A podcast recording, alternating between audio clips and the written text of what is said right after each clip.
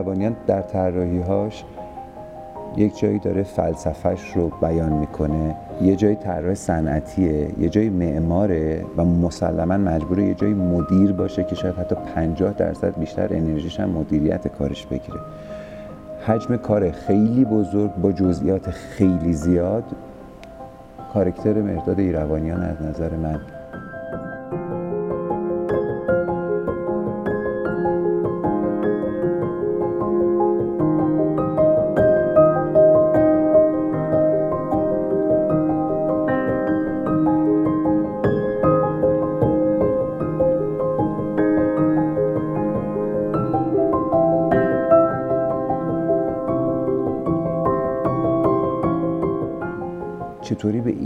دست پیدا کرده. آیا یه عالم آدم آموزش داده؟ آیا یه عالم آدم دارن براش کار می‌کنن؟ یه عالم اسیست داره که زیر مجموعه هاش دارن اونا کسای دیگه رو مدیریت می‌کنن.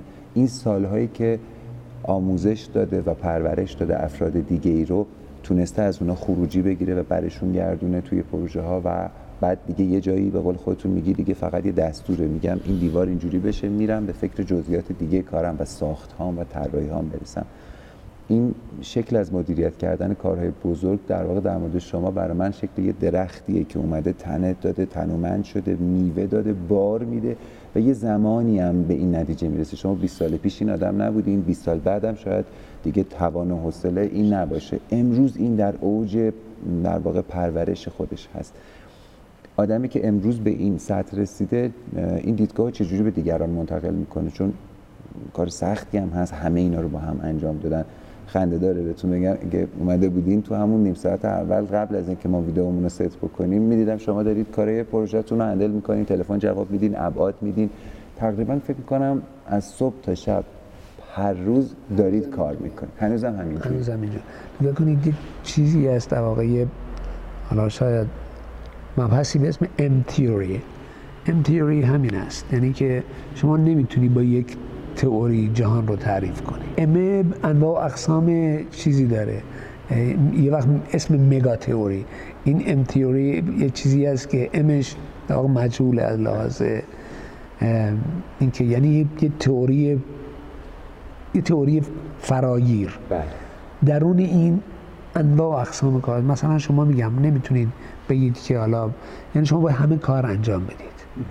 یعنی این امتوری این رو داره. در واقع استدلال می‌کنه که برای این کاراتون جلو بره باید همه این کارا رو انجام بدید. باید به جزئیات بپردازید باید به کلیات بپردازید.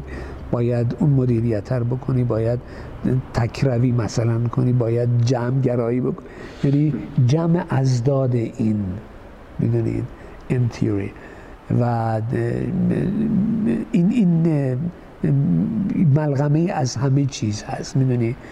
یعنی یه دانش باید داشته باشید اجراش باید بتونید بکنید باید یعنی این است که شاید موفقیت برای معماری توی این خوابیده توی ام تیوری یعنی که شما باید فراگیر در واقع کار کنید تا بشه. بعضی ها هم در واقع در نقطه مقابل این بعضی فکر می‌کنن باید تخصص گرایی کرد. یعنی من فقط متخصص پیچوندن این پیچم و فقط بلدم این کارو بکنم. کاری که به اون آدم ها هیچ وقت نمیگن کارآفرین. فلسفه که اونو پرورش میده کارمند پرورش میده نه آدمی که بتونه خروجی نگاه بده. اصلا معمار architect معمار حالا شما شاید به general مکارتور هم میگن معمار مثلا فلان جنگ. می‌دونید؟ اینکه بتونه در واقع یه چیزی رو هدایت کنه یه چیزی رو توسعه بده. این, این, این به اینم میگن معمار دیگه. بله. بنابراین شما برای اون کاره نمی‌تونی فقط پیچ به پیچونی فقط. می‌دونی؟ باید تعداد زیاد پیچ به پیچونی می‌دونی؟ با انواع و اقسام چرخش های مختلف رو می‌دونی؟ با آچارهای مختلف. آچارهای مختلف. اگه معمار هستین اگر نه اونی که شما میگی درسته. یعنی تبدیل میشی به اپراتور. آچار. نه تبدیل میشی به آچار. اپراتور هم نمیشی. می‌دونی؟ که فقط چی بله. میگم؟ و واسطه میشی فقط. ولی اگه قرار معمار باشی که بتونی می‌دونی هدایت کنی شما باید فراگیر در واقع universal man. وقتی که شما مثلا به داوینچی میگن. universal man برای چی میگن؟ برای اینکه ابزار جنگی طراحی کرده. طراحی کرده چون نقاشی. می‌کنه ساختمون می‌سازه مجسم می‌سازه. یعنی یعنی یه در واقع حالا multifunction آره فرا می‌دونی فرا شغلیه یعنی یه شغل نیست می‌دونید.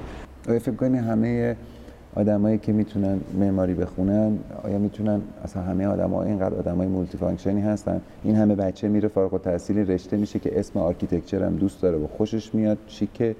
ولی واقعا چند درصد می‌تونن اینقدر همزمان همه چیز رو با هم پیش ببرن؟ من فقط یه وقت این میشل پیله دین مدرسه ما بود. یه وقت اون اولا که مثلا وارد میشه می‌گفت که به ما از هزار نفر که وارد دانشگاه میشن یکی میاد بیرون معمار میشه بله. اینی می‌گفت و شاید هم نه اینکه حالا بحث استعداد و بحث چیزا بحث علاقمندی بحث اینکه چقدر دلت می‌خواد دیولپ شعف و اون شهوت کار کردن که توی این سن هنوز در شما نخوابیده آره. صبح جمعه است ما نشستیم آره. داریم اینجا هم مصاحبه می‌کنیم هم آره شما داری شهوتی حالا چیزا یعنی این این گین کردن همه با. اینا آره اینا یعنی شما اصل موفقیت رو برای یک معمار جوان که می‌خواد واقعا معمار در بیاد تو هزار تا اون شهوت کار کردن بیش از حد می‌بینی. شهوت دریافت شهوت مثلا درک بیشتر مثلا دریافت اطلاعات بیشتر پروسه کردن اینا اپلای کردن این دانش همه اینا با هم دیگه ترکیب میشه اون وقت شما رو مجبور می‌کنه شما نمی‌تونی اجتناب کنی از کتاب خوندن.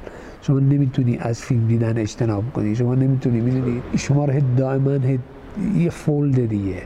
دامنه فولد میشه توی یک شرایط دیگه ای چجوری میشه که این آدمه که اینقدر پراکندگی رو باید در آن واحد داشته باشه در هنرهای مختلف؟ من علاقه به نمایش دارم تئاتر دارم نوشتن دارم فیلم بسازم object بسازم معماری بکنم.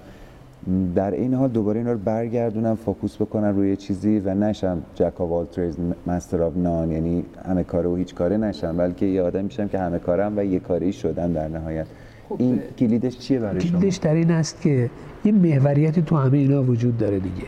هدایتگر شما چی بوده؟ مثلا حالا من هدایتگره رو نمی‌دونم الان نمی‌تونم شاخص بگم ولی شما مثلا هانکر رو نگاه می‌کنید این یه فیلسوف دیگه. بله. ولی برای یه فلسفه باید فیلم بسازه می‌دونید متوجه شده که همه حرفی که شما می‌زنید یعنی مدیای خودش رو در فیلم پیدا کرده. متوجه شده متریالایز کردن فلسفه شاید در قالب پولمیک در قالب حرف زدن در قالب گفتمان شاید خیلی به درد کس نخوره. مجبور شده بیاد بست بده فلسفه رو. به یک میدیایی که بتونه فیلم شده. در واقع محوریت من نمی‌تونم الان بگم محوریت کارهانه که سینماست بله. فلسفه است. ولی یه جایی متریالایز شده؟ خود شما هم همینطوری. شما تو همه طراحیاتون اینقدر از فلسفهش تعریف می‌کنی که در نهایت اون فلسفه رو سعی می‌کنی به زبان معماری و صنعت بگی. مثلا الان شما برای چی میری نمایشگاه تشکیل میدی؟ می‌دونی؟ مگه این ساختمونه؟ ولی مثل این که شما یه چیزی دارید که باید در قالب‌های مختلف خودش رو نشون بده. می‌دونید؟ شما مهارت زیادی دارید تو آشپزی. یه وقت در قالب یه دسر در واقع بیان میشه. و در قالب یه غذای در واقع گسترونومی که شما می‌دونید. ولی این باید در قالب‌های مختلف بشینه.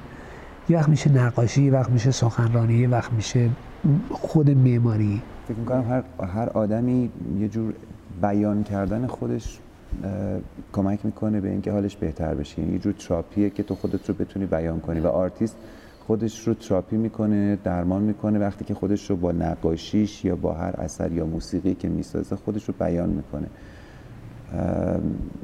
چیزی که شما در مورد نگاهتون در مورد معماری میگید اینه که تازه معمار باید همه اونای دیگر رو هم بدونه و همه اینها رو به یک زبانی شروع کنه بیان کردن. و پیش از اینا شاید بسترش در واقع در ذهن شما همون فلسفه ای که می‌خواین بیانش بکنید. حالا زبانش رو با آجر با فلز با بتون با جزئی detail طراحی کردن با کلی در واقع اون فضا رو ایجاد کردن ambience ایجاد کردن دارید هر بار به یه شکلی اون قصه رو میگید. عشق به دوربین داشتید این قصهتون رو فلسفتون رو با دوربین می‌گفتید. اگر اهل نوشتن بودید کتاب می‌شد.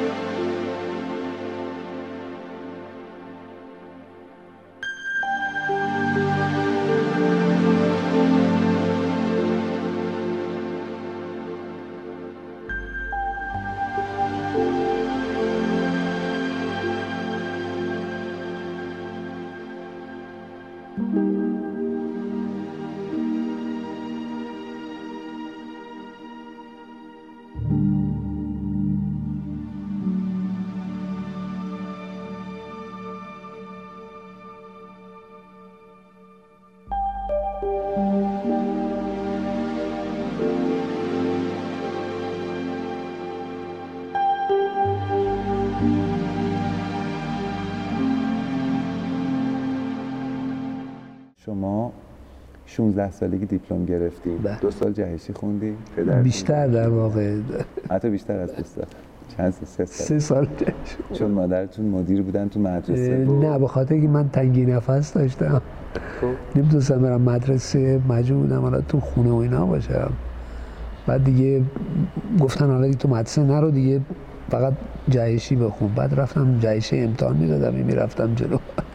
وقتی می‌رفتین آمریکا قصدتون بود که چه رشته رو دنبال کنیم؟ اونم تو اون سن کم حتی 18 بله. سالگی هم شاید 20 و چند سالگی هم. آدم هنوز ندونه کیه چیکار کنم من این توضیح حالا بهتون دادم که پدرم اصرار داشت که این یعنی در واقع شاید میگم فکر می‌کرد که میکانیکال انجینیر بشه آدم.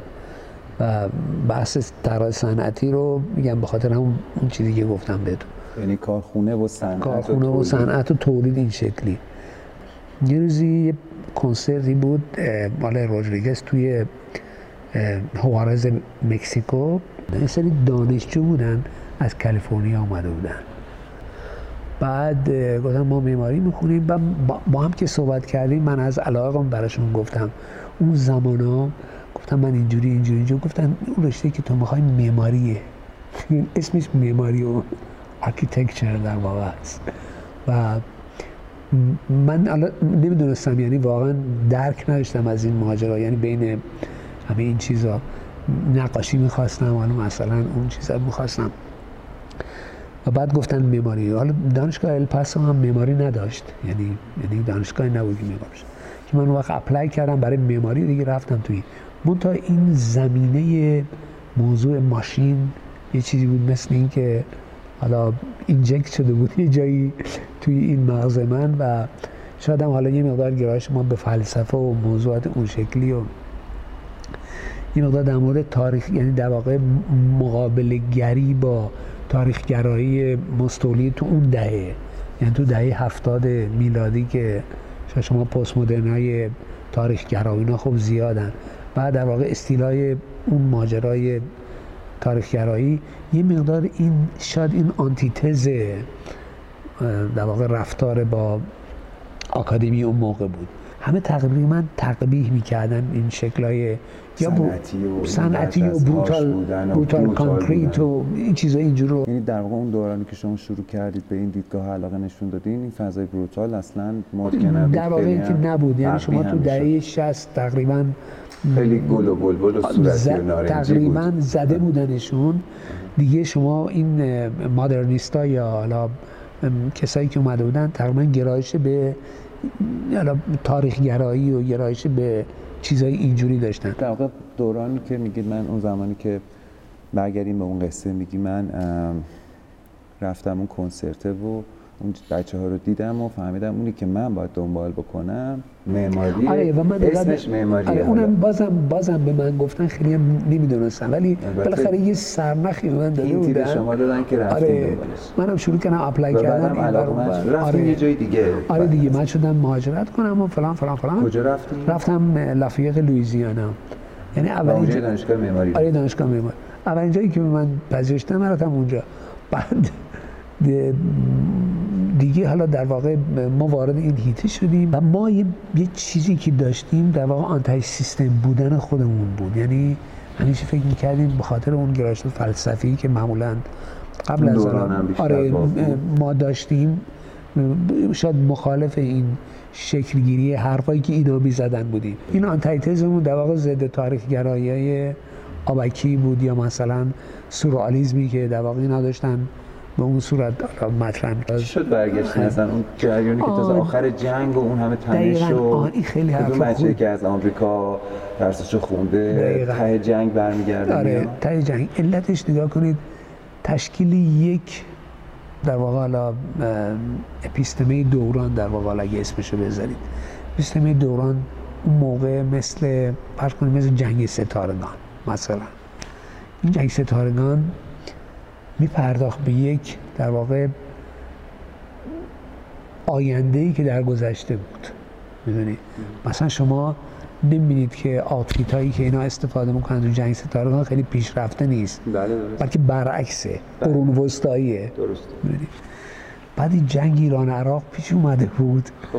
من به خودم می‌گفتم تمام این جامعه آمریکا علاوه حالا مثلا فرض کنید حتی هالیوود معطوفن که به اون سمت که برن یه جای حالا بسیار بدوی با لشکر عجوج معجوج درست کنن این این شرایطو ما توی در واقع اگزکت حالا یعنی اسکیل یک به یکی تو ایران داریم. می‌دونید چی میگم؟ بله.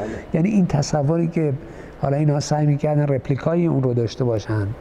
حقیقتش تو ایران. حقیقتش نه واقعیتش توی ایران اینجا اتفاق اتفاق میفته من گفتم هیجان انگیز بود برام جالب بود, بود. حالا یه چیز دیگه همراه این بریم سراغ در واقع باد سبا.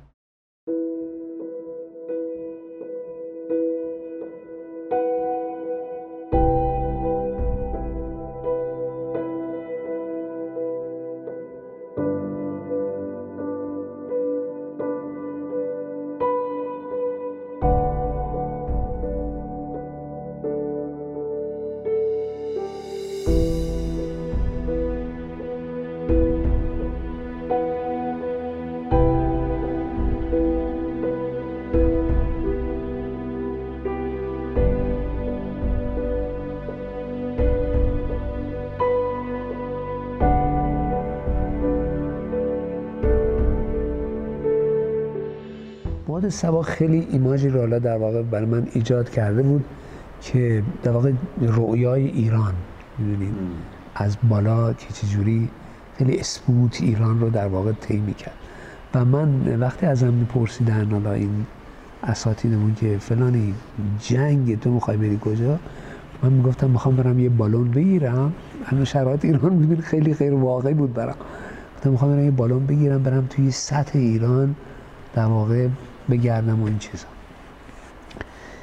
این نگرشه. به علاوه اون در واقع لشکر عجوج معجوج حالا چیزی ایماجی که اون موقع ایجاد کردن. که کماکان همینجور ادامه داره دیگه. همینجوری بله. شما هنوزم الان هم پست مدرن شده. آره, آره. دقیقا. یعنی اون موقع اون پست مدرن توی فشن اومده بود و اون گرایشات تاریخی رو و گرایشات بومی توی لباس رو و آوتفیت رو به اون ترتیب آورده بود و ما گفتیم خب ما واقعی داریم اینجا.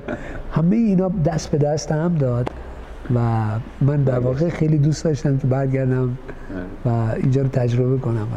اولین پروژه‌ای که فکر می‌کنید در سرنوشت کاری شما خیلی تاثیر جدی تری گذاشت بود پارک چمران بود دیگه باغ بلند. شهرداری من یه پروژه داد. به اسم باغ بلند و اسم باغ بلند نبود. من گذاشتم اسمش باغ بلند. یه سی کیلومتر دادن به من. گفتم ما می‌خوایم یه راه رو بکشیم توی این مثلا بریم. و شروع کردیم به اجرا کردن این. و از همونجا ما یه سازمانی تشکیل دادیم که مهمترین شاید سازمان معماری ایران بود. به اسم سازمان طراحی معاصر. و حالا سر همین تیترش خیلی مکافات داشتیم با استانداری و شهرداری اینا متوجه نمی‌شدن مفهوم معاصره یعنی چی. چه گفتن چه اسمش گذاشتید معاصر. خلاصه این سازمان طراحی معاصر شد. پیشرو توی حالا تولید فضای شهری و و حالا مثلا فرض کنید که حالا یادمانه و خیلی چیزایی دیگه. اوایل هفتاد مثل هفتاد سه اینا. پروژه اسم بنگاه توسعه ماشینالات کشاورزی. به ما دادن که در واقع مثلا تراکتورهای قدیمیشون چیزای اینجوری که ما در واقع یه یادمانی بسازیم و ما شروع کردیم با حالا قطعات اینو تبدیل کردن آره تبدیل کردن به مثلا یادمان زمین یادمان مثلا این چیزای اینجوری. همین قطعات هم شما می‌بینید که بعد تو هفخان بروز بله. می‌کنن روی اون بدنا چرا ما سالد رو انتخاب کردیم برای و چجوری است که زیر پوست این مثلا حالا این این رو به عنوان یه ماشین غذا مثلا در نظر گرفتیم. و بعد پروسه تولید غذا رو از همون بنگاه توسعه که تو کار کشاورزی بود که از زمین شروع میشه و بعد میاد میره توی جل در واقع حالا یه ساختمون. بله. تبدیل, تبدیل میشه به این و تبدیل به furnace طبقه همکف هفخان furnace دیگه یعنی کوره است. بله. کلا یک کوره بزرگه در واقع کوره که آدم ها میرن داخلش. اینا همه یعنی ایدایی است که ادامه داره پرورش پیدا می‌کنه. حالا از همون مفهوم ماشین از مفهوم می‌دونی زمین و همینجوری حالا تبدیل میشه به اشکال مختلف بروز پیدا می‌کنه. در واقع یعنی هدایتگر هر پروژه‌ای در ذهن شما فلسفه این هستش. دنبال می‌کنه. آره که, که, که یک پدیدارشناسی در واقع دنبال این ماجرا وجود داره